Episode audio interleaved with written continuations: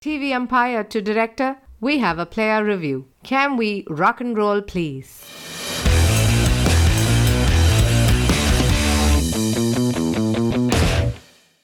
Hello and welcome to Bits and Pieces, uh, the podcast that's as useless as the music that plays after a boundary in South Africa. It's supposedly meant for the spectators, of which there are three. It can't exist without the cricket that goes on. But the people who play it seem to enjoy it. So here we are, uh, back with the friendliest podcast for yet another episode. I am Tony and I'm joined by the regular hosts of Bits and Pieces this time because this is supposed to be the week for comebacks. India didn't manage to do it. So we've brought back your favorite panel, of which let me just get uh, started with the intros. You won't hear him talk about cricket even if you subscribe to the most premium version of the Ken or follow his verified Twitter handle. But for us, he'll let the mask slip. Say hi, PGK. Hi, Tony. Let me just say that the whole country is against all five of us, but we can continue. Starting with the siege mentality. Let's go for it. this podcast could also have been titled Angry Men Shouting into Stump Mics, uh, but someone else uh, stole our thunder. The second friend of mine who's joining us, his insights are like the Cullinan diamond. Uh, but his anecdotes include uh, moving around water bottles to annoy Daryl Cullinan. Uh, say hi to Nitin Sundar. Hey, dude, uh, you made fun of the music in the broadcast. Like, what are you? Are you insinuating anything against uh, Super Sport? Find other ways to make your podcast go viral, mate. Eh? welcome, welcome. Also joining us, he famously never watches the IPL, but uh, from his academic background, he once suggested a scheduling format for the IPL to make it better. At which BCCI looked at him and said, "Hey, tu, you think we want to make the game better? Go away, da." Welcome, Mohan. Yep, absolutely. So this is uh, th- thank, thanks, Tony. Thanks, uh, PGK and, and Nitin. Yeah, nice to be here once again. I want to remind you that at the end of uh, last week's podcast, um, I did say that South Africa would win. They were, I said, I had them at 40, 55 to 45. I'm not telling you I told you so, but I am telling you that. well done. Okay. Uh, and uh, rounding up uh, the panel of hosts this week, uh, he's also a producer for the day. Original fans know him as uh, Reverse Sweep or Pius. Uh, he's known for you know his voice that make makes people weep, uh, but he's one of the peeps here. Srinath, I'm sure you have a better intro for yourself and for the show, and I'm going to put you on the spot and, and come up with an alternate intro for Bits and Pieces. This is producer Peeves saying hello. Uh, Bits and Pieces is not just the name of this podcast, but also our collective state of mind right now uh, in the aftermath of everything that's happened in the last 48 hours, including, as we will find out soon, the resignation of an Indian captain. yeah. So before before we get into uh, you know the topic at hand or topics at hand must say uh, thank you to all of the listeners who wrote in with very very kind words. Uh, we didn't expect for there to be so many listeners especially because we average about 10000 hours of digital marketing expertise per host in this podcast and nobody bothered to check if there was another bits and pieces podcast. Turns out there are at least another 10000 of these. So you guys are really here uh, despite our ignorance.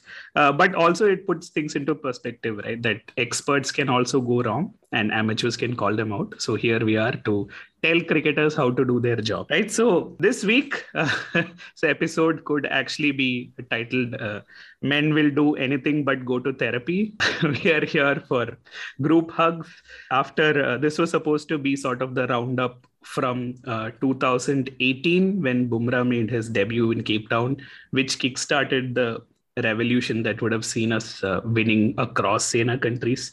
It coincidentally ended with Bumrah at Cape Town, but it didn't all go according to script.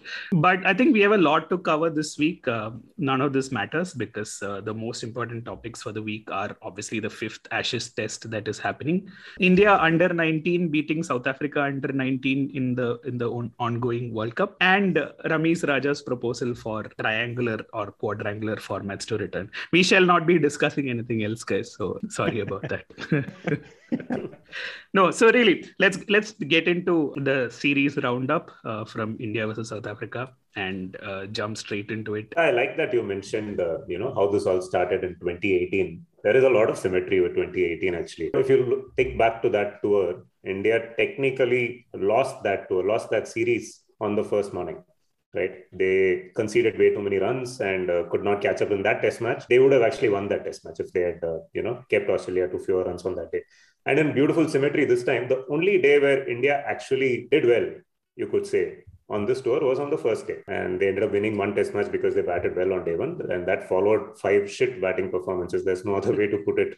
Uh, I think we mentioned this the last time. Uh, you can't keep winning test cricket if your batsmen are going to consistently drop you know flops the way India have been doing, and uh, I think it eventually caught up with them. There, there is one other symmetry here, and it's it's worth pointing out that in that test that you talk about, Nitin, if I remember right, Rahane was dropped or was was was not uh, included in the team, and there was a huge uproar as a result of that. And perhaps in this in this series, we might we might sit back and say, hmm, maybe he should have been dropped, and and uh, and and who knows what the uh, outcome of the series would have been. There's so many people over the last few years saying that all you need to win tests overseas is uh, bowlers who can take 20 wickets. And then Rahane and Pujara just went to sleep on the basis of that, saying we've got the bowlers. Why do we need to make runs? And the places have been pretty much glued to the middle order forever. And uh, no one seems to be wanting to come out to the media and say that they're out of form or they're in the middle of a patch because this is like you said mohan this is a long way from what it was in 2018 because they just said horses for courses ajinkya rahane is dropped we just picked somebody best 11 for the test and so on. Now it's just like these guys have an infinitely long rope so you just come a whole circle from that time. And, and i think that the thing to say here is that we've been bloody minded in everything everything including the treatment of our captain and coach.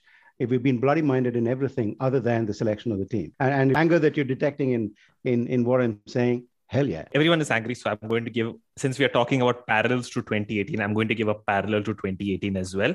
It's a parallel that you probably haven't heard of but here it is. Let me just read this out. I found this a few days back. I found it really interesting so i'm just going to read this out. This is from a story that appeared in cricinfo in april 2018 and funnily it has nothing to do with cricketers. Here it goes. Opening paragraph armed robbers raided Newlands on Friday, smashing the glass doors of multiple suites at the Cape Town Stadium and making away with TVs, liquor, and other items. Okay.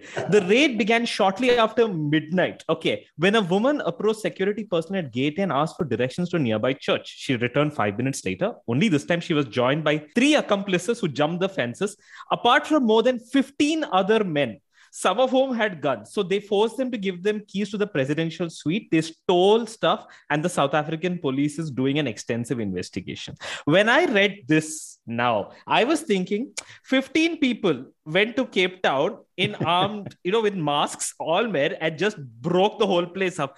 Hmm, how many people, how many, how big is the squad of India right now? In they, they, they, did, they did go in masks as well because it's COVID. Uh, oh, yes. Every but, every single one of PGK's interludes now sounds like an intro to the Nut Nutgraf, which he writes. this is like I was wondering, what are you getting to? And then I'm like, down to the fourth paragraph, you know what it is. And this story says that this is the third time since 2015 that this ground has been hit by robbers. So this is like an annual event.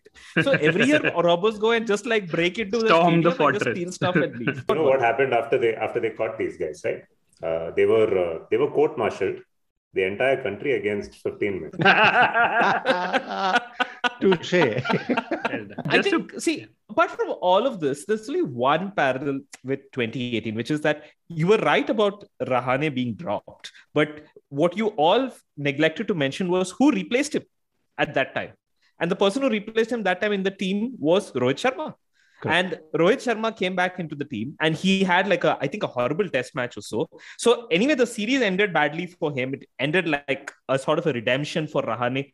And now at the end of the 2021 season, Rohit Sharma is in all likelihood going to be the captain of the Indian cricket team. Rahane is out, so the whole thing comes back. Bringing it back to uh, the cricket and also the symmetry, these were two uh, very evenly matched teams, right? So uh, in their bowling attack, they had Kagiso Rabada, we had Bumrah. Uh, they had a world class spinner in Maharaj, and we had Ashwin kind of to match up to that.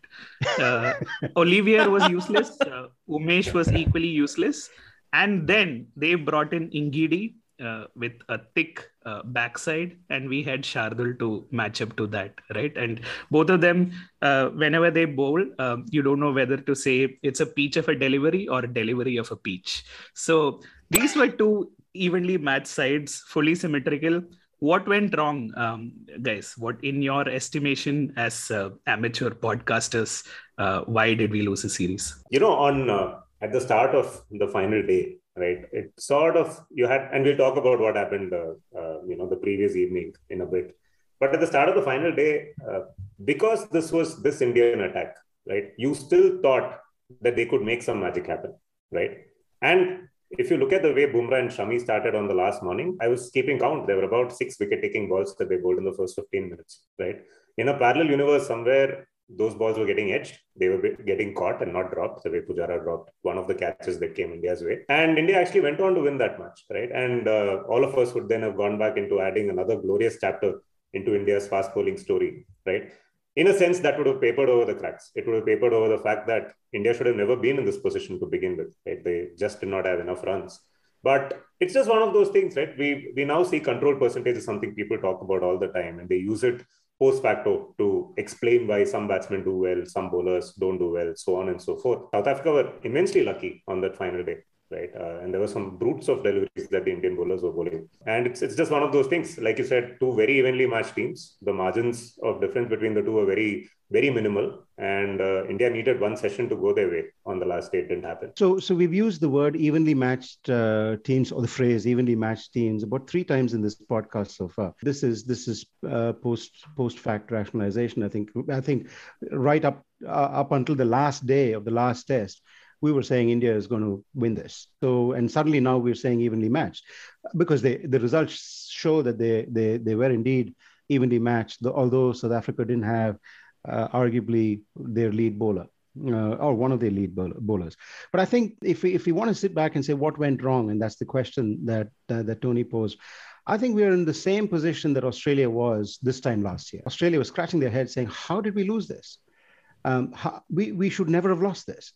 how did we lose this? And I don't think they, they found adequate answers, even after lots of soul searching.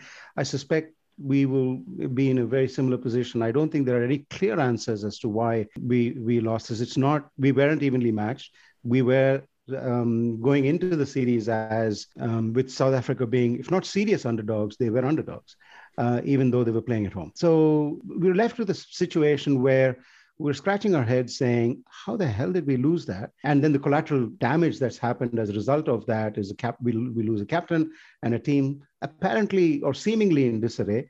But we may have got the result that we actually wanted, at least Nitin wanted, which is to uh, uh, cleanse the team of uh, the two people or that that may have may have caused it.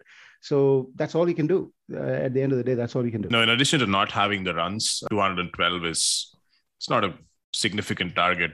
I think was like 60 for one when that whole stump mic incident happened and the DRS call happened. Elgar came out in the press conference and said they actually played into our hands because they're probably too desperate to win. They were irked by something that was a decision. We come to that. It's it's a it's it's a technology based call that irked not just the captain this time. Usually there's there's a counteracting force that the bowlers get on with it. This time it was Ashwin, it was KL Rahul, who's second in command. All of them going after the broadcaster together for an extended period of time. It was 30 minutes, I think. And, and the next three overs cost about, I think it was 26 or 28 runs after that incident. And when you've got 212 to chase, a lapse like that is absolutely unaffordable, right? You can come back all you want on the day after and so on. Bumrah is probably the only one who kept his focus throughout that phase. And none of these things help. If you have a world class bowling attack, you're basically counteracting that by going after the broadcaster and doing silly things like that. Yeah, I think we'll come back to the broadcaster point. Uh, later let's yeah. finish the so i'll just say that i think all of this is true but if you look at the series as a whole everyone always says that bowlers win your test matches and that's true, but it is bowlers win your test matches with an asterisk mark on it. Because I think that the way how bowlers win your test matches, it depends on the kind of bowlers you have, it depends on the kind of surface you have, it depends on the kind of opposition you have. And South Africa, we know, at least in the last two tests, were like extremely bouncy wickets. It is not a coincidence that all of South Africa's bowlers are I don't know, seven feet, eight feet tall, because it's a form of natural selection in South Africa. In order to succeed as a bowler in South Africa on South African pitches, you need to be tall. And so the reason why these guys are tall is not an accident. It's, that's what home series do. It allows you to pull in like people who really understand home conditions and are able to deliver on those conditions. It's like how we get Akshar Patel in India. This is their version of that. So I think that when India's bowlers definitely had a height disadvantage, which means that South African bowlers then had to bowl in a certain way, which means that they would get extra bounce from the entire pitch. And so everybody, if you look at all the Indian wickets over the last couple of days, I think like I think 90% of them were caught behind. It was either the wicketkeeper first slip, gully, it goes everywhere over there. India had to attack stumps much more. I think they were the only ones who managed to get some bowled, etc. So but for the kind of bowling that you do, if you have to extract this, and Indian bowlers are tremendously versatile. We've spoken about how they're able to bowl like West Indian bowlers in West Indies. They're able to bowl like Australian bowlers in Australia. They're able to bowl like Indian bowlers in India. But in order to bowl like South African bowlers in South Africa, you need runs on the board to defend. And I think that is the problem because if you are attacking the stumps and trying to get South African batsmen out in a certain way, you're going to basically make you only way you can succeed is if you have runs on the board to defend it. And if you don't have runs on the board then you can have all the really great bowling that works for you but somehow in these conditions absent the height that's the only thing. So i tend to agree that especially with nitin who said that the first day was the only time where india was really in the game. I don't think the bowling was bad per se. It is just that for the kind of bowling we had we needed runs to be able to defend it because that's the only way you would get them out. Another problem with batting so badly and getting bowled out twice and you know quick succession so fast is that you're not really getting the advantage of bowling last. Right, you repeatedly had India bowling on day three in the fourth innings. You're not going to get the uneven bounce that you want out of the pitch at that point in time, right? And it didn't help that the heavy roller came out, etc., etc. Um, so yeah, absolutely agree with that point. I think a lot has been made about the height difference between the two teams but this was true in, uh, you know, the last time India went to South Africa as well. This was true in uh, 2010 when India played superbly in South Africa, right? Uh, Sreesanth is not a patch on Morne Morkel, right? If you were to measure them height, measure their height. And yes, sure, you could have got uh, Ishant Sharma instead of, uh, you know, uh, Umesh Yadav for the final test match. But the reality is, you know, these bowlers do know how to take wickets in all conditions. And it's not like bowling full or, you know, bowling back of a length cannot work in South African conditions. Indian bowlers have done it in the past, but yeah, you need you need runs on the board to be able to defend them. To that point, right? Couple of things. One is that uh, India saw height was a factor last time, and we all predicted Ishant would be a shoe in for Siraj, except they picked Umesh, who had a really off test match.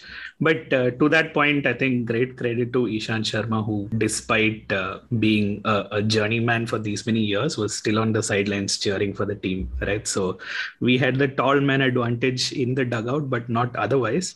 But if you look at the runs that were scored, right. So I just uh, took a quick look at the stats of all the Indian batsmen, batters, sorry, um, that have played all three tests. Uh, none of them average above 40 right south africa had three of them.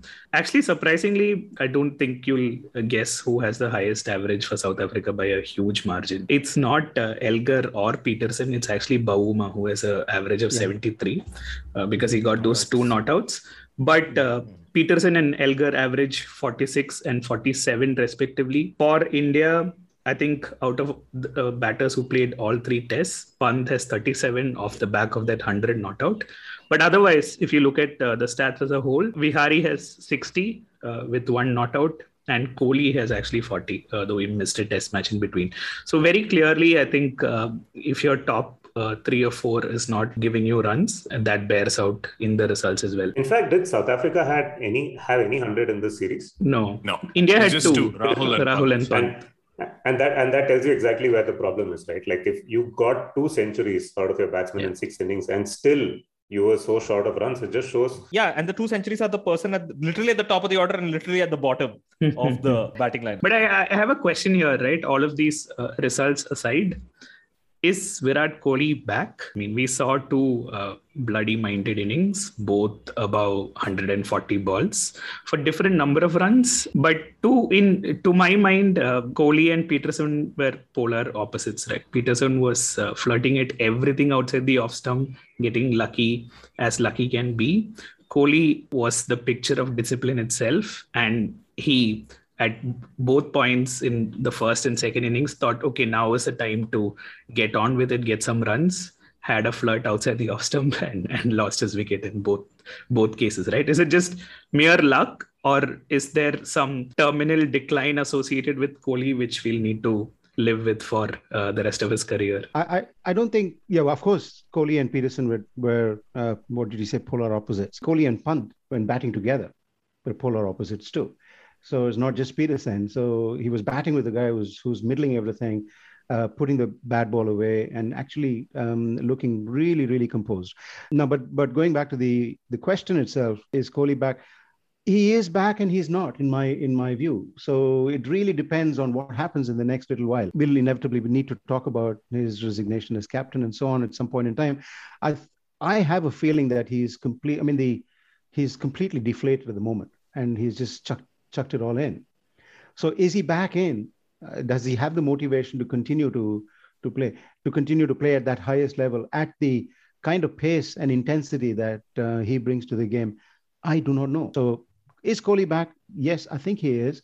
From the way he played, is he back? I don't know absolutely have no idea whether without the intensity and fire that he brings to the to the park i don't know if he can ever be in. I'm actually much more optimistic. I loved the kohli innings. Like even though the scores don't show it. Look whenever people talk about kohli always there is this one moron in the comment section or in some twitter this thing who says and compares it with this is what Tendulkar did in when he played that 241, he cut out the cover drive, and Kohli was also stopped playing the cover drive. Dude, have you watched that match? Have you gone? If you can go and see the scorecard of that match, that particular test match, almost I think nearly 2,000 runs were scored in that test match alone. Right. All right, so that was the flattest of the flattest pitches with the most average bowlers. And I think Tendulkar just looked at it and said, okay, what can I do here? Okay, I can cut out the cover drive. Can I still make runs? Of course, you can make runs because I mean, of course, he's being Tendulkar, but also the other thing.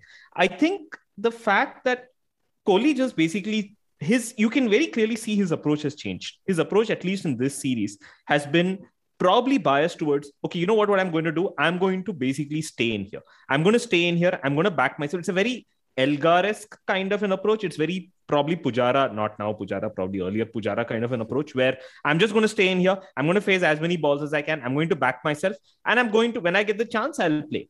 Kohli didn't basically take the choice of saying, okay, you know what, I'm going to go for my shots anyway, and sooner or later things will come. But the fact that he was able to stay in for so long and face so many balls and immense control, it's like how they say when you're batting, right? You put your hands in your pockets, literally, like his bat hands never come out, it stays exactly where it is.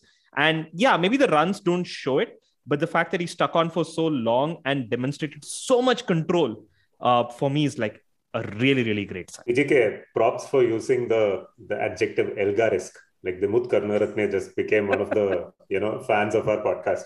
For people who don't know, yeah, Karunaratne once uh, a couple of years back when uh, neither Karunaratne nor Elgar were really household names. Not that they are now, but a couple of years back in an interview, Karunaratne had mentioned that uh, Dean Elgar is the person who inspires him the most. On on Virat Kohli's uh, batting itself, right? I think Virat Kohli comes into every match with a certain amount of discipline right? Uh, and there's only so much you get from Kohli because he's on the edge, right? He's a brash young man from Delhi and all of that. In this Test match, given all the history that, uh, given all the history that uh, you know his batting is, he's been having trouble. He's not been scoring runs. There's so much happening off field, etc. He said, okay. I'm going to score runs this time. I'm going to put all the discipline I have into this, into my innings, right? And he he batted like a monk. Even when he actually got out, it was because he was trying to farm the strike because all the wickets had fallen and he had to uh, manipulate the strike. If not, I, I think Kohli would still be batting right? If this were a timeless test match, Kohli on that pitch would still be batting. He would, That's would in the first innings, yes. In the first innings, yes, he would be on whatever 238 of 7,000 balls or whatever. But the effect of putting all that discipline into his batting, right? I think we should talk about what happened on day four. Was that the most childish passage of play we've all ever seen? I definitely feel I have not seen yeah. I've not seen a team lose its shit the way the yeah. Indian team lost its shit uh, for that half. Now I don't know what the hell was going on. Everyone coming up and having a go at the mic. I mean, I know that you know former cricketers don't make great commentators, but do we really want current cricketers to become commentators yeah. during the game? Hello, my name is Emma. Did you know that seahorse males give birth?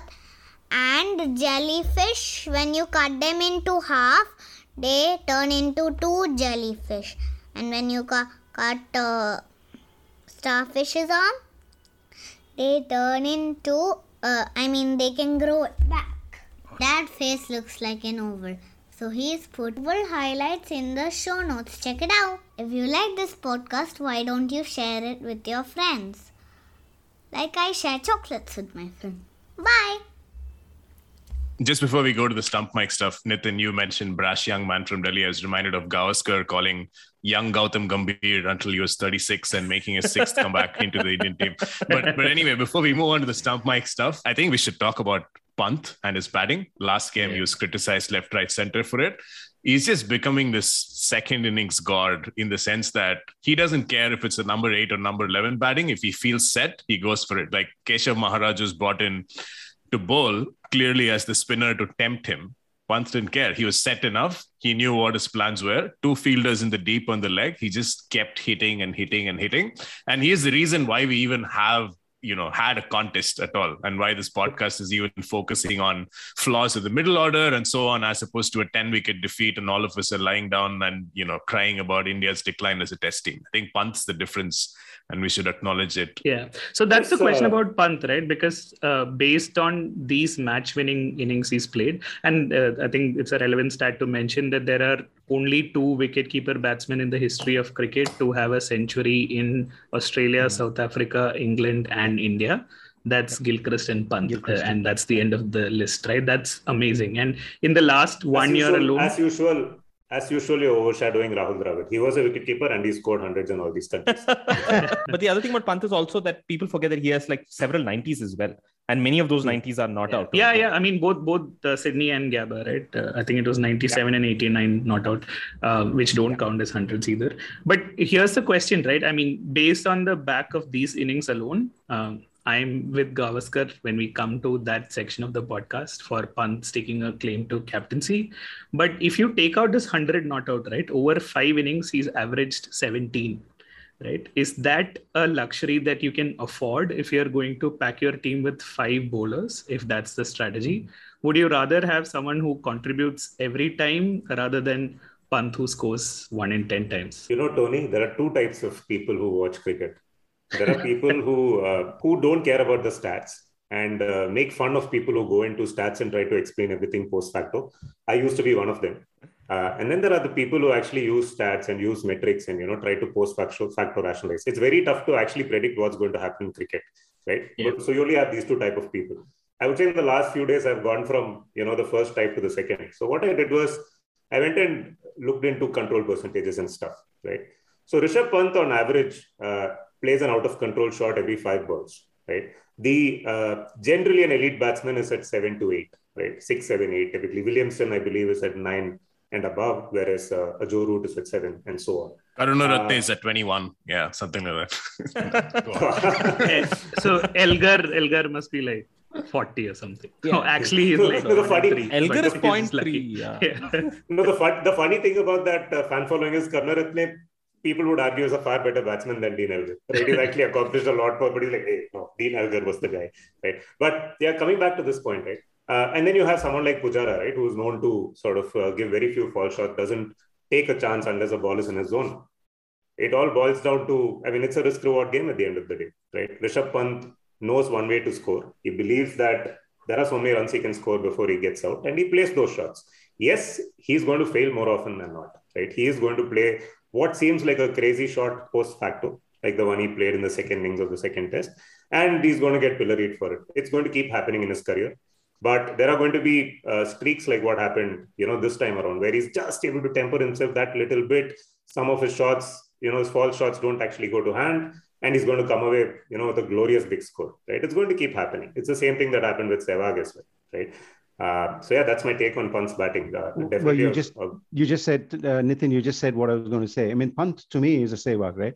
How many matches has he in his short career already, if not one single-handedly, contributed exactly. majorly to a win, and that really contributes to a lot uh, to to to this question quite a bit, and and it really irritated me, and we should call it out that in the at the end of the second test, Gavaskar was absolutely pillorying, and not he was not the only one but everyone in the so-called experts were absolutely lambasting Pant for the shot that he played, and they said uh, that that the coach and captain should, you know, stick a stump up somewhere Um, and then uh, at the end of the match, it's as if they never said it.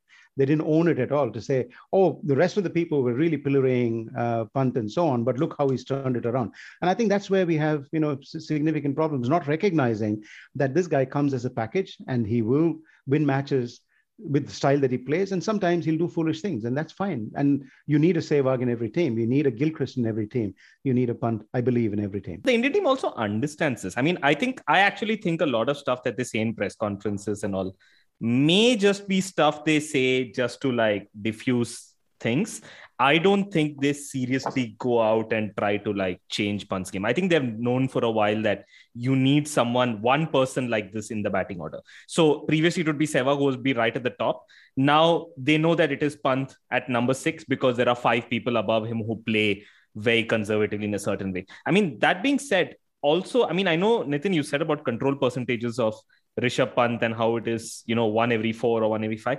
It really didn't seem that way when you were watching the second innings. I mean, it really looked like he was batting on a different pitch. Like the things and the places where he missed the ball and the balls that he really missed were things where you could see he was taking enormous amount of risks in order to do it.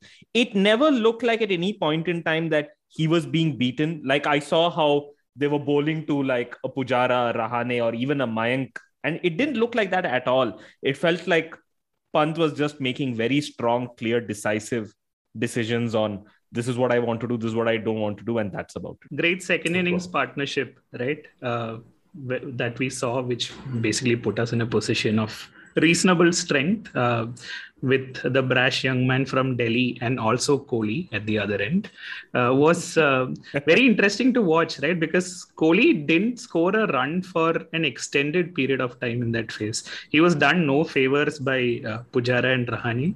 And Pant just seemed to, whenever he hit it, except with the tailenders, he seemed to be, uh, you know, in complete control of the shot. There was one shot that he played to uh, Duane Olivier, which could have ended with his wicket, but he blasted it so hard through uh, extra cover or mid off that uh, you know you just had to sit up and say wow right a little bit of resulting also happens but i think with pant uh, what we must realize is that uh, these centuries in Sena, uh, they actually span uh, three or four years, right? His mm-hmm. century mm-hmm. in Australia is not from this tour, but from 2018, 2019. I think his England century is also from uh, that time period. And and uh, this time around, what's actually immensely improved about Pant is his keeping, uh, not just uh, away but also at home. Uh, in the home series as well, he looked like a very very capable keeper. Mm-hmm.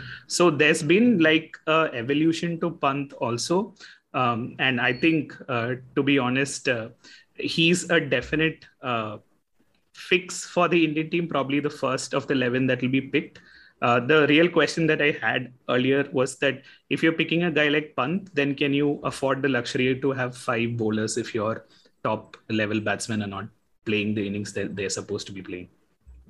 Actually, you could leave out everything about Pant and bowlers there. You could just say that, you know, if your top five batsmen are not scoring runs, you're not going to do well in Test cricket. Doesn't matter who follows. But uh, completely agree with everything you guys said about Pant, right? Uh, it was not a chancy innings at all what I was trying to explain with control percentages was just the approach that Pant brings to the crease, which means that there will be fluctuations, right? And the whole thing with control percentages also, right? Yeah, I mean, a control percentage of, you know, one uh, false shot every seven balls. If every batsman in the world actually got out to the first fall shot he played, every test match would end before tea on the first day, right? That doesn't happen. And that's why it is so tough to predict what will happen in test cricket. There is so much that happens. The edge needs to, you know, actually, you actually need to nick the ball. The edge needs to carry to a fielder. The fielder needs to be in the right place. The fielder should not drop the ball. So much needs to happen. Right? Uh, nice, nice to umpire, umpire should not go for. and I think we would, the control percentages also don't show the nature of the loss of control. So we would rather probably see Pant swing like you know completely crazily miss the ball completely and it goes to the wicket keeper. And that is an out of control shot as opposed to a ball to a Mayank or a Pujara where it just whisks past the outrage and they're all standing there. Okay it miss it which is, okay which is exactly the risk reward thing right? You either choose yeah. to defend with soft hands so you're not taking a chance to score a run and hence the edge may not carry but you're still out of control if you edge it or you're swinging for the fences, right? You're going for a powerful cover drive, uh, strong bottom hand, as Gavaskar would say. Uh, and if you nick hands. off, then the absence of absence of soft hands, right? and you nick off and you get out, right? So strong bottom and soft hand. since since we made that comparison to Sehwag, right, I think every day is a good day to uh, remember just how awesome Sehwag was. Awesome. Uh, very early in his career, right? I think two or three years into Sehwag's the Sehwag era, so to speak, there was a different grammar uh, that people, pundits, commentators used to have while talking about Sehwag. Every time he failed, they would not actually admonish him for his choice of stroke. And there have been at least a couple of times that I can remember where Sehwag has got out cutting the first ball of a test innings to third man, right? Trying to uppercut the first ball and getting caught. I remember at least this happening at least twice. And yet, people would never say that's a bad shot. They'd say that's the way Sehwag plays. There's there's another angle to this, right? Like it's also what who followed Sehwag. Like you've got an insurance of Dravid, Tendulkar, Lakshman, and that changes the narrative completely. When Pant gets out, you're seeing like a tale of Shami, Bumrah, and someone else also. Right? I, I, I could flip that around, right? You could say that the opener actually has a job to do that because he needs to protect that middle order from everyone else, and he's setting the agenda uh, Pant, you know, typically batsmen coming in lower, lower down the order, you know, the premium they're expected to place on the wicket is significantly lesser, which is why you had a Gilchrist and you had multiple aggressive batsmen, even I would say even a Viv Richards, right, who used to play with a certain flair, which you wouldn't have expected from uh, the top order. Yeah, I even even Rohit Sharma before... gets called out for getting out. My, my my point is, in general, we don't celebrate enough that we've got the closest thing thing we've ever had to a Gilchrist. I mean, Dhoni became conservative early enough, and we got this, you know, I don't know, to use a cliche term, swashbuckling wicketkeeper batsman at number seven and we don't celebrate that enough because you've but got like ineptitude this, this, on both sides of his. Uh... So Tony slipped in that. Um, I think I heard him slip in that Pant could be a future captain. And uh, yes, we've talked about how good he is as a batsman and a wicketkeeper, and how improved he is, and how we should, you know, applaud and recognize the way he plays the game. And, and leave the rest of it as as guff that uh, soft hands Gavaskar says. I, I just don't see him as captain material. Um, if that's where you're going going with uh, the question, Tony, yeah. no way. I think yeah. it'll just ruin his his formation as a as a cricketer. Yeah. There are other captaincy options, and that might be a nice segue into talking about um, yeah, Kohli's yeah. So so b- before we before we go there, right? I think uh, I am falling into the trap of the podcast mic effect just because I've got a podcast mic. I'm sounding like an expert, whereas the only reason I watch cricket is for uh, the joy it brings, right? So um, who said you sound uh, like an expert? in my head, uh, like uh, my my own voice sounds great at 1.5x in my head. So yeah, but but the point is the real reason why uh, I've enjoyed watching this cricket team, uh, Indian cricket team, so much, and the reason why I praise Kohli so much all the time is for the emotional aspect it brings right? They're not trying to survive and play out you know boring draws or anything like that. They want to make sure they leave it all out on the field and they go for a win and oftentimes end up losing. But that's okay as well. That that was in fact uh, the first match as captain he played in adelaide was um, basically how the rest of the uh, thing followed right? So for me actually this uh, after day 3 i actually wrote a post which said uh, virat kohli you broke my heart. And i was really done with virat kohli because o- over the you know last 6 to 7 years this Indian cricket team has stepped it up in terms of aggression, in terms of taking the attack to the opposition, in terms of riling up their own players and the opposition and creating uh, chances, right? So give them 60 overs of hell, and we saw how that unfolded when England crumbled. But what happened at the end of day three was at the end of the other spectrum, right? Which was a complete meltdown and breakdown of everything we've seen with the Indian cricket team.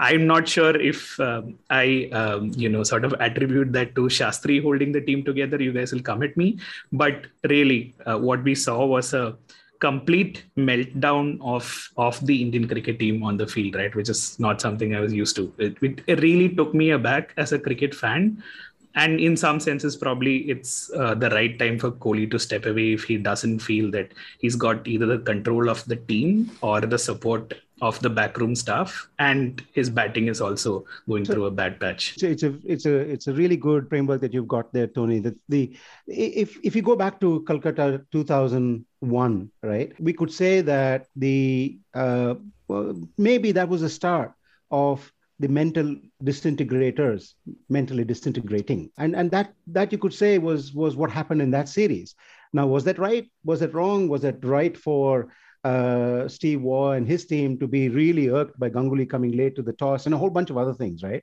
Yes, so the mental disintegrator is mentally disintegrated. And essentially, what happened here is that the siege mentality experts actually were under siege. And that's, that's essentially what happens. And when this happens, you know, all sorts of things go wrong.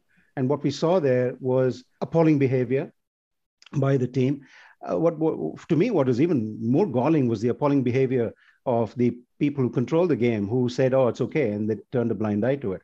And I think that's terrible. Now, did that lead to therefore me saying, oh, Kohli, it's time for you to go? No way. No way. So that's the extension of your framework that I'm not willing to, to accept. Sorry, so my point was not really about the spirit of the game, etc., that was broken on that day. It was more to the point that Srinath said it was at 60 for one when that happened. If they had gone on with their cricket and you know put the siege mentality in it channeled it in the right right direction. But don't maybe don't forget, don't forget in the very first innings, right? The same person, Kohli, who feels under that siege, um, got got the entire dugout uh, Yeah, to use their absolutely. soft hands to clap. So soft hands is important. The clap soft hands, right? the one thing that I think I've heard from all of you, but the one thing that none of you have mentioned is the specific aspect of what the meltdown happened on, Oh, yeah, which was yeah, yeah. on this DRS decision. See, Mm-hmm. the Indian cricket team, especially under Kohli, trying to create a siege mentality. Oh, it's because Anderson said something to Bumrah. Oh my God, now we are all under attack. We want to come out and attack. The media has said something about us, or maybe there is racial abuse. So these are all things that the Indian cricket team has used in the past in order to create a siege mentality. People saying things on the field, they have used it to create siege mentality. But to use DRS specifically, a technology which in all purposes is completely faceless and humanless, to create a siege mentality, I find that fascinating. And there are many aspects to it. We can get into the various specific aspects of the strengths and weaknesses, the DRS, etc. But my larger point is essentially this: I feel that this wasn't a this wasn't a coincidence. This wasn't this thing. It really makes sense if you look at how DRS is viewed by India and especially by Indian spin bowlers, specifically like Ashwin. Because for a lot of us and for the rest of the world, the reason why DRS exists is because they say, okay, the reason why DRS exists because we want to correct howlers made by umpires. And so there is a way for you to review this decision.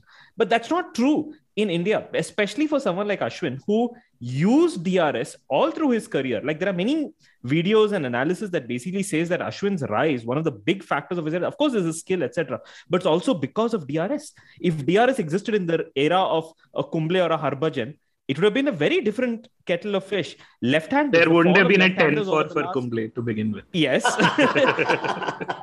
the fall of left-handers over the last 10 years has happened completely because of DRS. So Ashwin especially has seen DRS as a weapon, just like how seam bowlers see a wobble ball, etc., etc. So for me, I think that is the mindset how they use DRS. And when something like that does not work for you, you feel like there is a grave injustice being done. And I think that is really central and quite fascinating. And just to go back to that whole sandpaper gate and that entire series, there was a lot of analysis done post that, which these guys brought in immediately on the basis of one DRS error or decision or whatever happened there. Effectively, to say that, hey, Supersport, you put in 20 camera people around the ground. You started pointing out that Darren Lehmann had a walkie talkie, and then you started, you know, connecting the dots and caught this guy with sandpaper in his pockets and to connect that to a DRS projection was completely silly. And like I said before, it's just like laboring the point. You didn't just connect it, but you went on about it for 30 minutes from the slips. What message are you sending to your bowlers if you say, hey, LBW and caught behind are eliminated because the DRS won't detect it? So you've just got bowled and caught in the slips or something. That that was just the chant from I think even a baby voiced Mayank Agarwal was doing it at one point. It became really funny. What, what what's going to happen, right? Like what is Bumrah and Shardul uh, and Shami thinking when they walk back to their mark? It's just like completely silly beyond reason. Yeah, interestingly, I think this this stat happened. bears out that this was the first test ever where 20 wickets of a team fell to catches. So South Africa didn't get a single LBW or bowled, and this is the first such test in history, right? So uh, there's something to be said for yeah, I mean yeah, bowled and LBW are not going to work, so try the catches anyway. Going back to that meltdown, right, uh, I've been trying to understand why it happened. how it happened, right? It is lots of people have said, you know, this is very much in character. This is what Kohli always does. But I think we've also touched upon the point. This was actually not at all in character. Yeah. Whenever this team gets into the under siege mentality, it is often, you know, they're creating internal friction to try and, you know, uh, project themselves against not perceived injustices, but very often real injustices to make things happen. Exactly. And uh, you know, there's a very there's been a distinct culture shift in Indian cricket, right? This has happened over the years. It's not very long back that come to India, we'll show you happened, right? Uh, and I remember, I think uh, after England had hammered India 4-0, right, in 2011, England went to UAE and got spun out by Pakistan on turning tracks. And uh, I remember uh, Indian cricketers reacted to that and said, haha, these guys are coming to India next and we'll show them, right? We'll show them on turn. And we all know what happened when England came back to India and got mm-hmm. spun out, right? That was the mentality that the Indian team had once upon a time, right? And these are not even old cricketers you're talking about. These are people in the post Dhoni era, the Dhoni era itself, right? That's something that Kohli and Shastri and this entire team has actually flipped. Right? They're not actually hiding behind excuses. When they create friction, and, and Kohli is always on the edge of creating this internal friction, right? You mentioned the claps, for instance, earlier in the test match.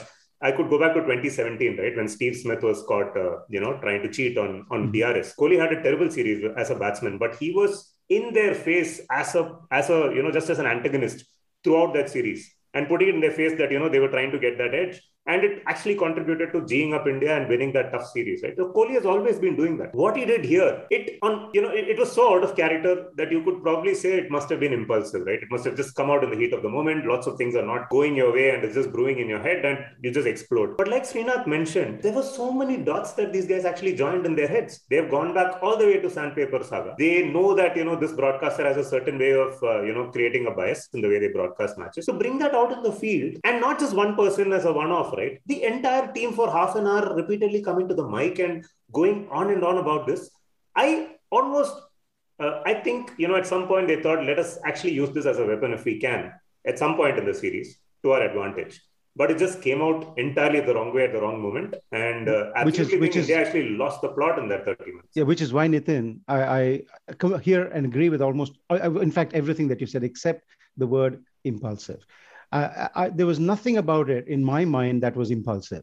The retort, but the, the way, yeah. the manner in which they retorted meant that uh, they had cogitated this for a long time, and uh, and the the um, catalyst that was required brought out exactly every everyone was saying more or less the same thing. So it wasn't impulsive. It was cogitated. It was thought through. It was actually felt by every player that they were uh, being singled out. Not just them. There may be whispers um, in the cricketing world itself because they brought they they they brought to the table sandpaper gear. They were not part of it at all.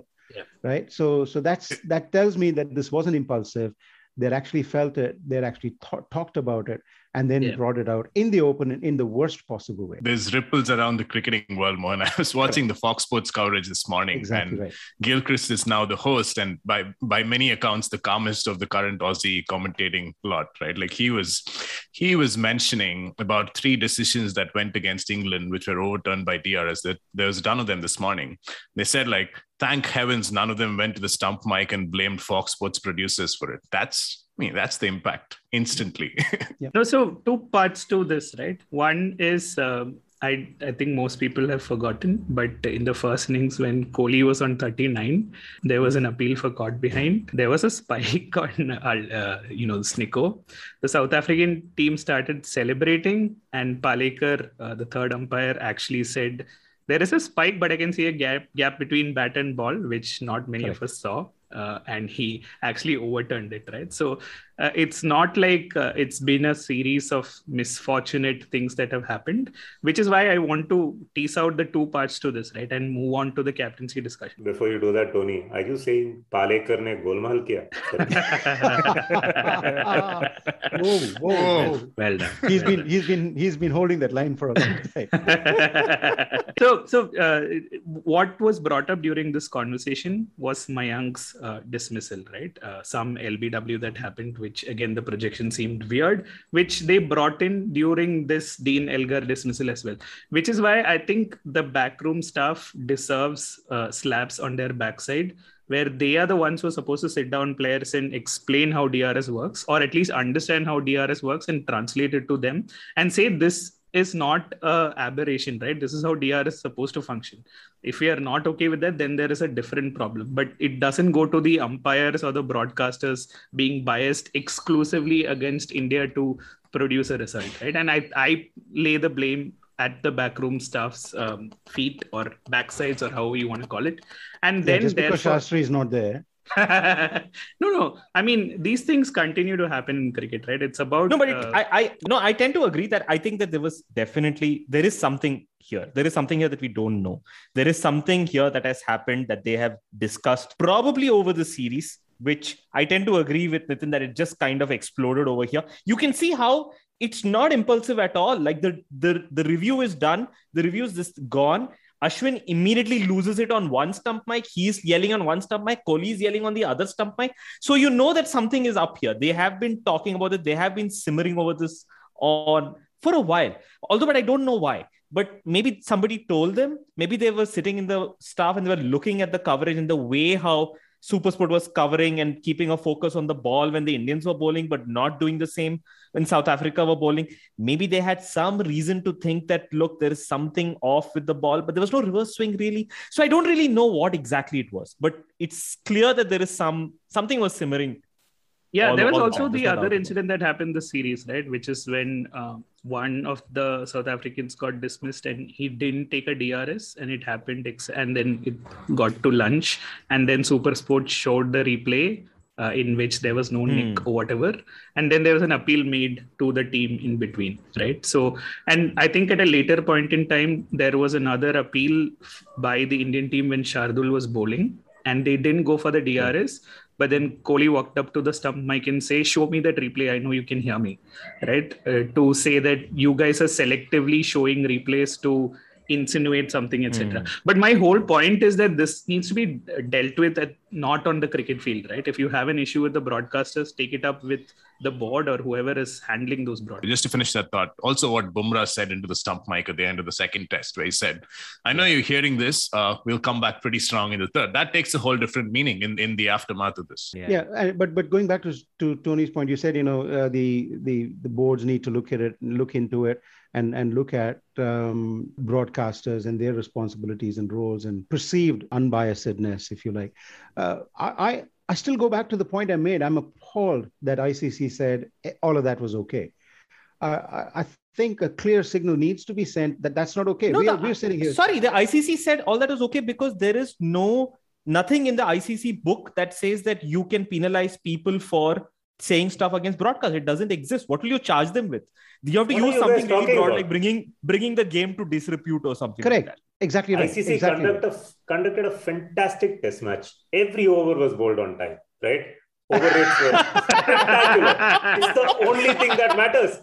ICC was sitting with their calculators and clocks. They are not look, they're not listening to you know what's coming in the, in the stump mic. They're not listening to the commentary. All of that doesn't count for anything. That's all jack shit. The only thing that matters is the series is over, guys. It ended on time.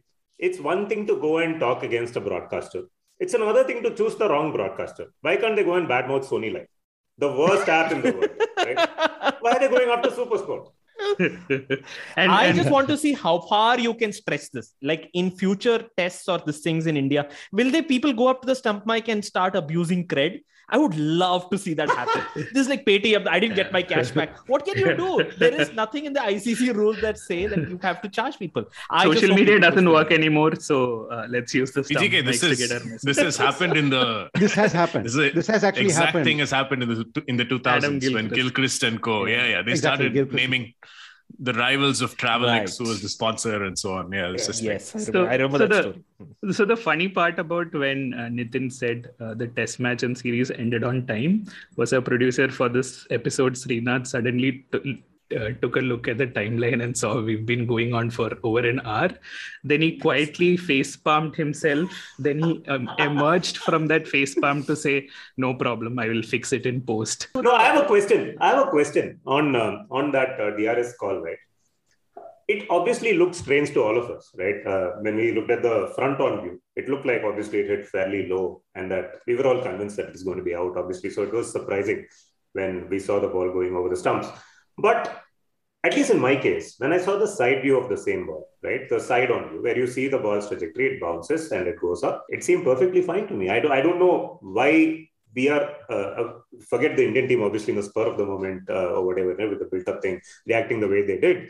But I think it was a perfectly fine call. The technology worked perfectly. Like, did, did any of us have problems with it? Sorry, and it's so weird because this has been go- DRS has been around for like 12, 13 years. This is not like I remember when DRS came initially, there was a lot of suspicion by especially Tendulkar and the BCCI and looking at this and saying, hmm, this thing I'm not so sure. It looks a little bit weird. It looks a little bit bad. And I get it because you are people who have never seen this and you are looking at this and saying, can this be weaponized against us?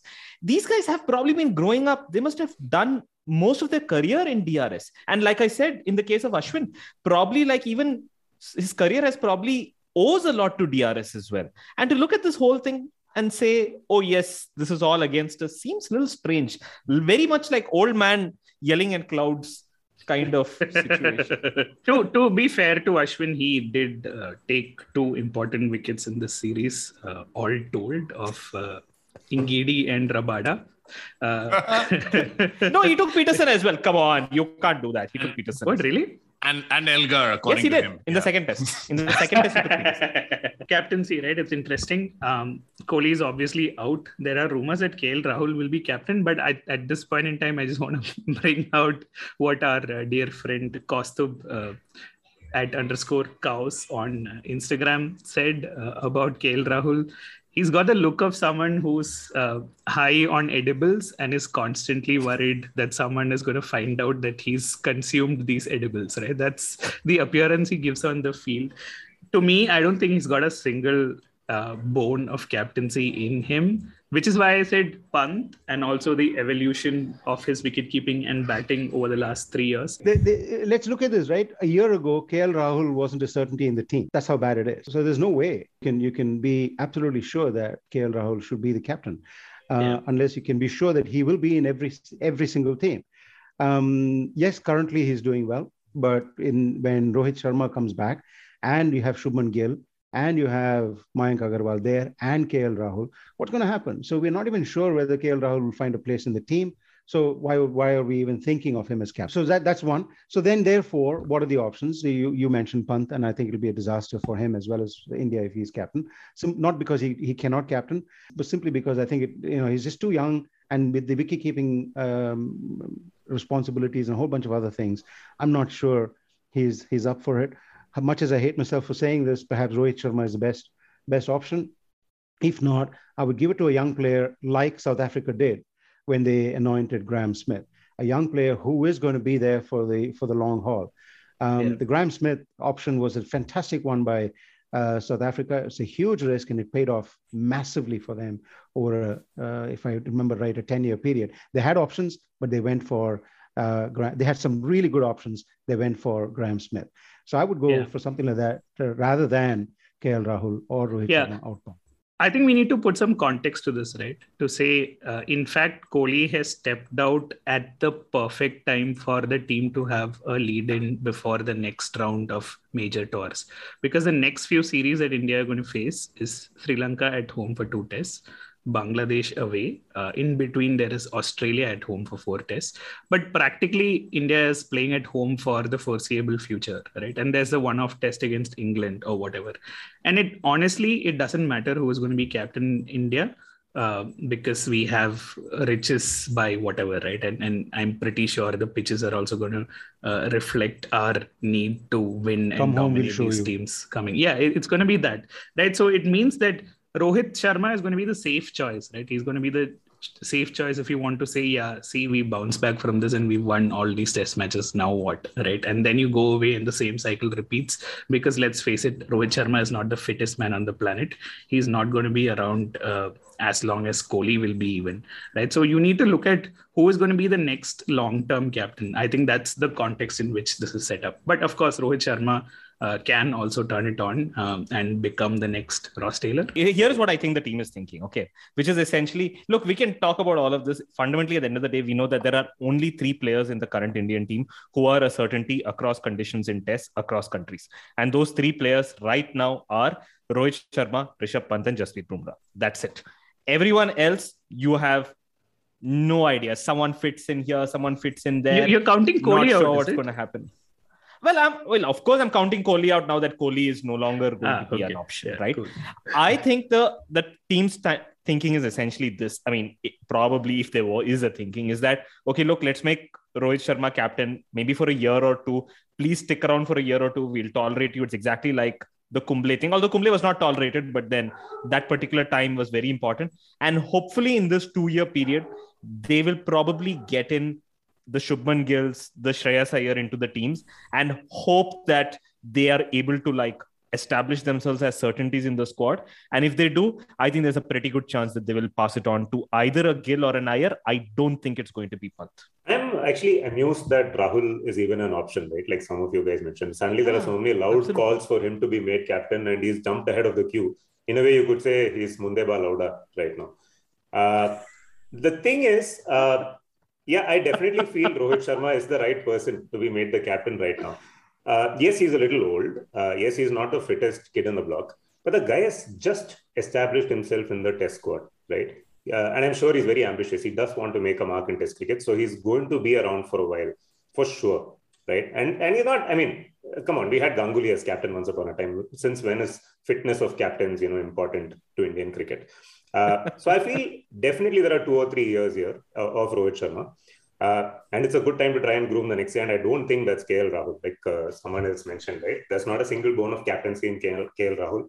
He has pretty much abused his position as captain of Kings 11 Punjab to further his own uh, sort of cause and to and to come back into the India team, right? He has batted in a certain way to make sure this, he's on the selector's radar, and that's why he's now back in the team. Uh, anyone who's going to put his own batting out of uh, his team the way KL Rahul has over the last two or three years is not captaincy material. And I think we also saw that he was a little short of ideas in the second test match, right? So not not the greatest option.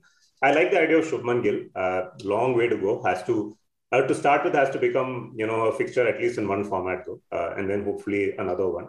The only person or the only people I would say who tick the box at the moment are actually Bumrah and uh, Rishabh Pant, right?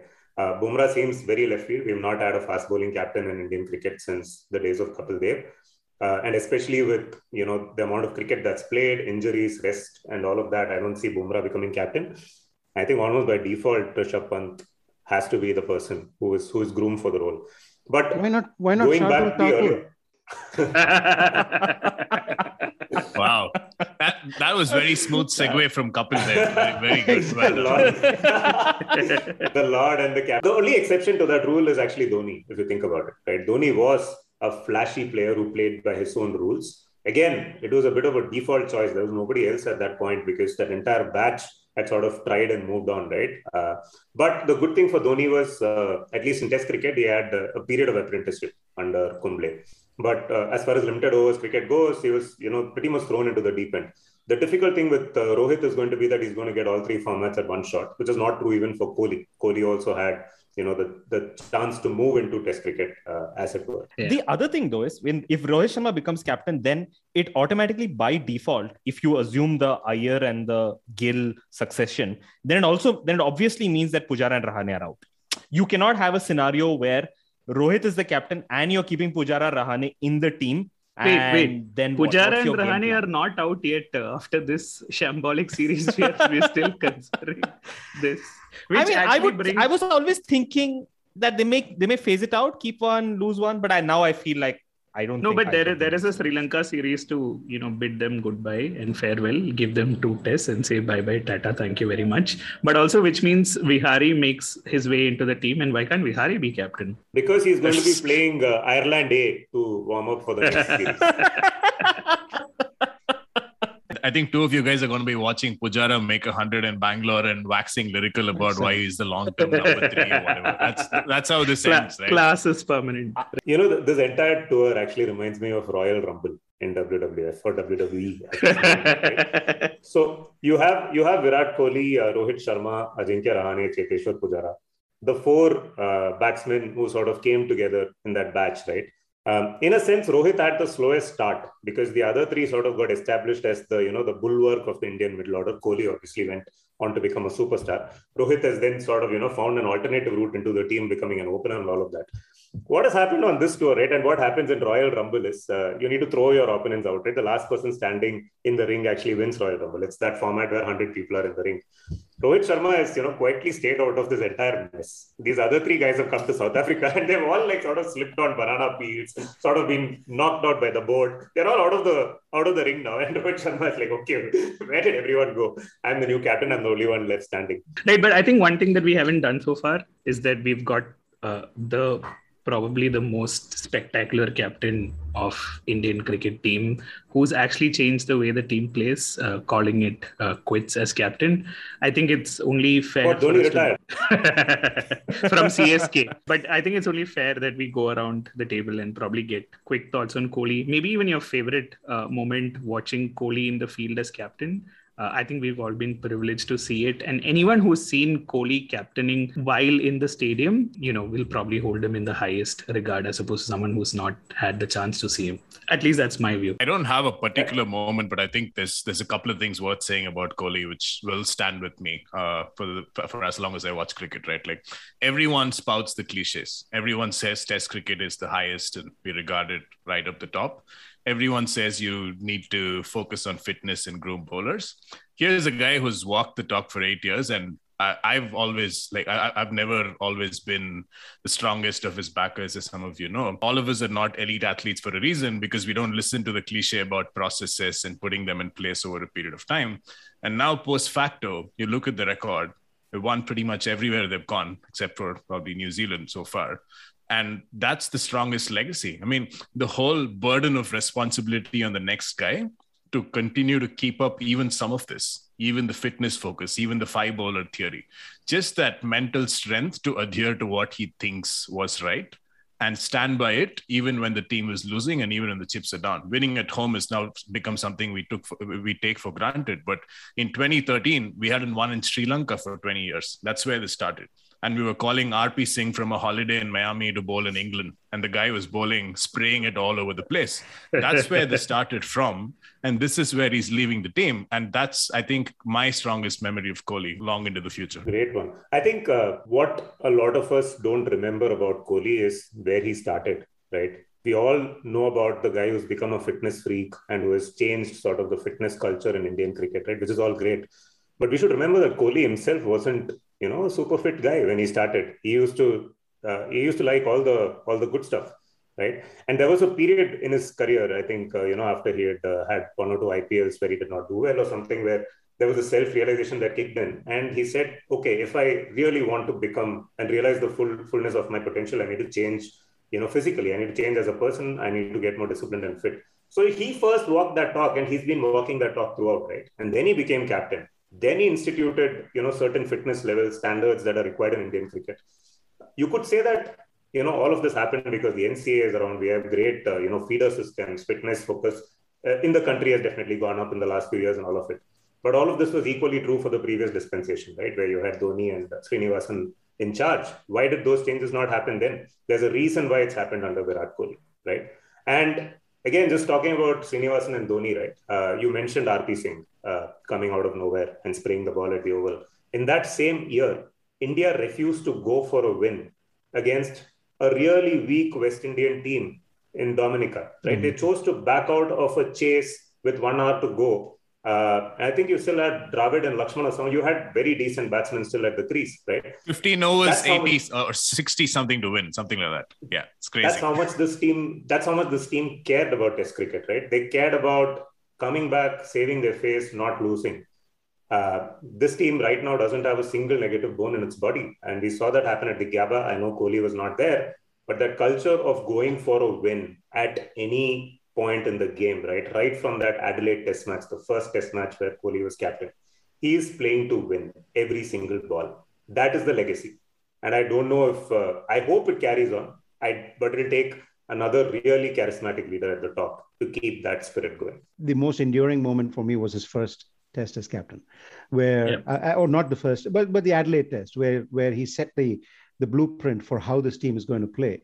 Um, if should they have gone for the win? Mm, you know, who knows? Dhoni may not have uh, Dravid may not have, but he did. He definitely would not have. it's not he may not have. right, right. I was just being a bit polite there, but but I think you know the the he did, and he says this is how we're going to play the game. That's one. The other thing that he's really, really, really, really proud of is the legacy that he leaves behind.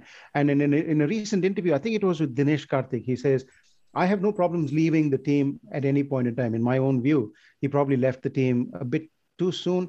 And you could probably see it coming from the England series, where that fi- final test had to be given up for, for some silly tournament uh, in, in, uh, in the Middle East. But, but, um, I had to slip it in. But but you could see his legacy. His legacy is what he cares about most. And once that had been tampered with, I think he just lost steam and says, you know, screw it. I'm not gonna gonna really um, worry about this. But in the interview with Dinesh Karthik, he says, I can walk away from the game at any point in time because I know that the team is in a good place.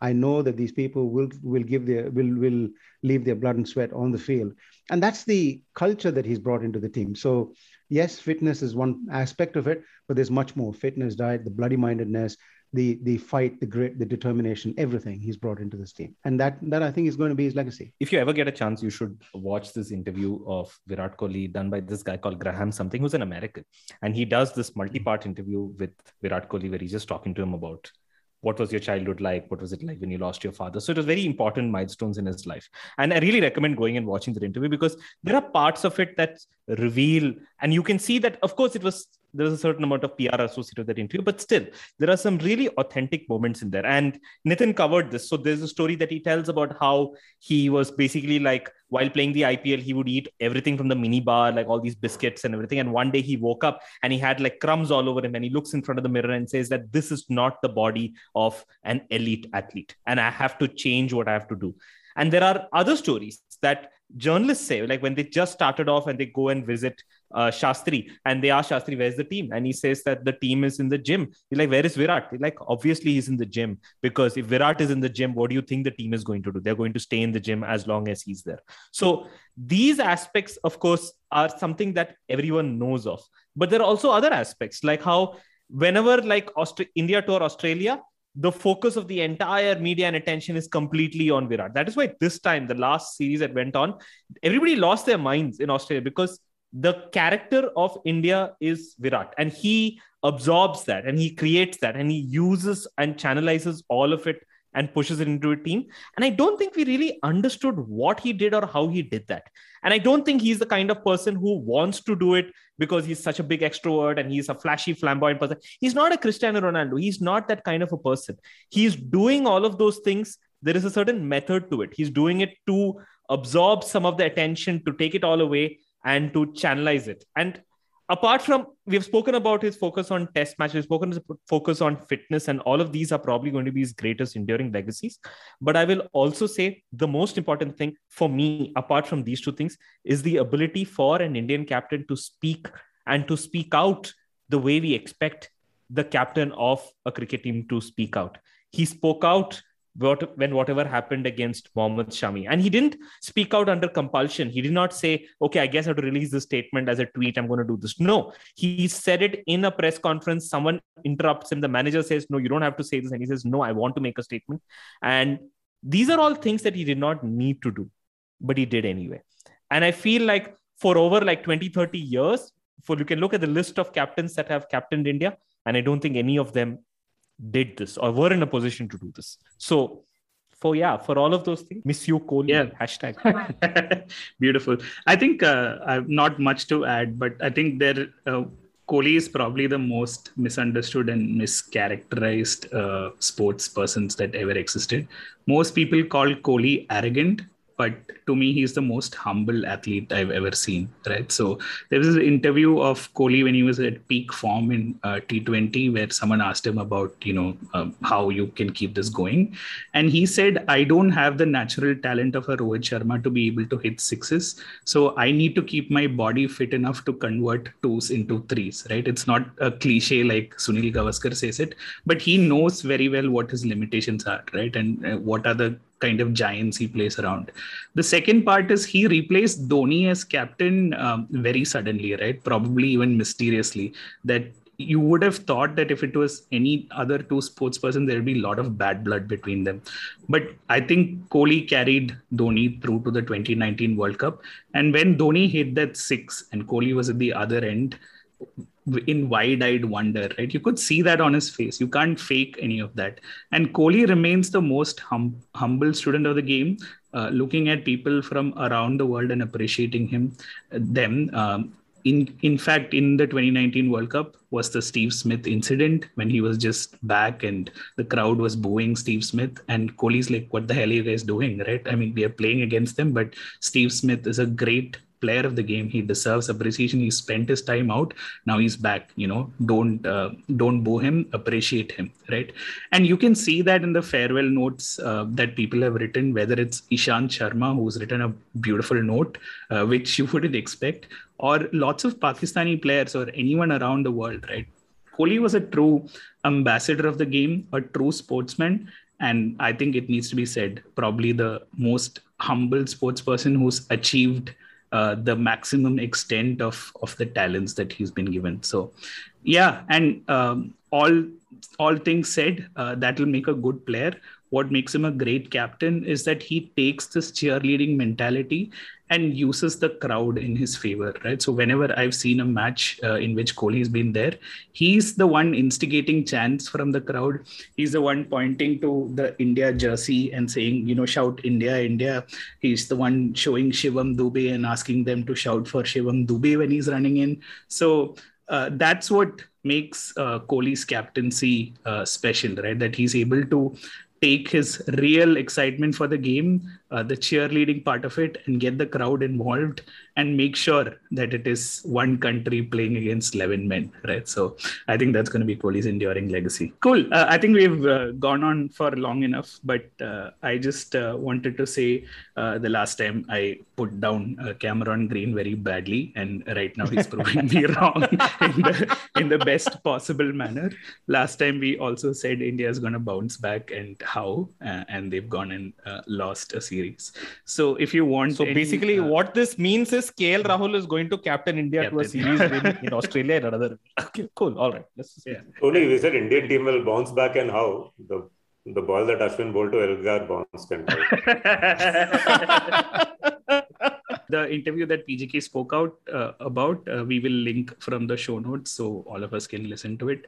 Um, it's been a great second episode of Bits and Pieces. We are still learning, and I think we are in it for the long haul. We are willing to respect the process, but thanks uh, to all of you for listening in. Uh, please uh, you know share uh, this with your friends if you think they'll enjoy it and uh, next week we'll definitely have a different panel and uh, going on we'll we'll probably change and evolve how the show goes on as well. Thanks, everyone. Stay safe and till next Sunday. Uh, bye bye. One uh, oh. closing recommendation for our uh, for our listeners, right? Uh, I know all of India is pretty sad right now. Kohli is gone. The we lost the series and all of that. But uh, Sony Live has a wonderful documentary about uh, India's famous win in Australia last year. again, I must say that Sony Live is not sponsoring us. I wonder why yeah maybe because we made fun of them some time back and we made fun of them the last episode as well but but yeah i'm sure this is a good documentary. It's a good way to drown your sorrows. So yeah definitely do enjoy it. The show notes. Check it out. Bye. Yeah say once more. Over high notes in the show notes. Uh bye. Oval highlights in the show notes. Check it out. Oh, bye. Oval high notes in the uh uh, so he's put oval compostins in the notes. okay. Oval highlights in the show notes. Check it out. Bye.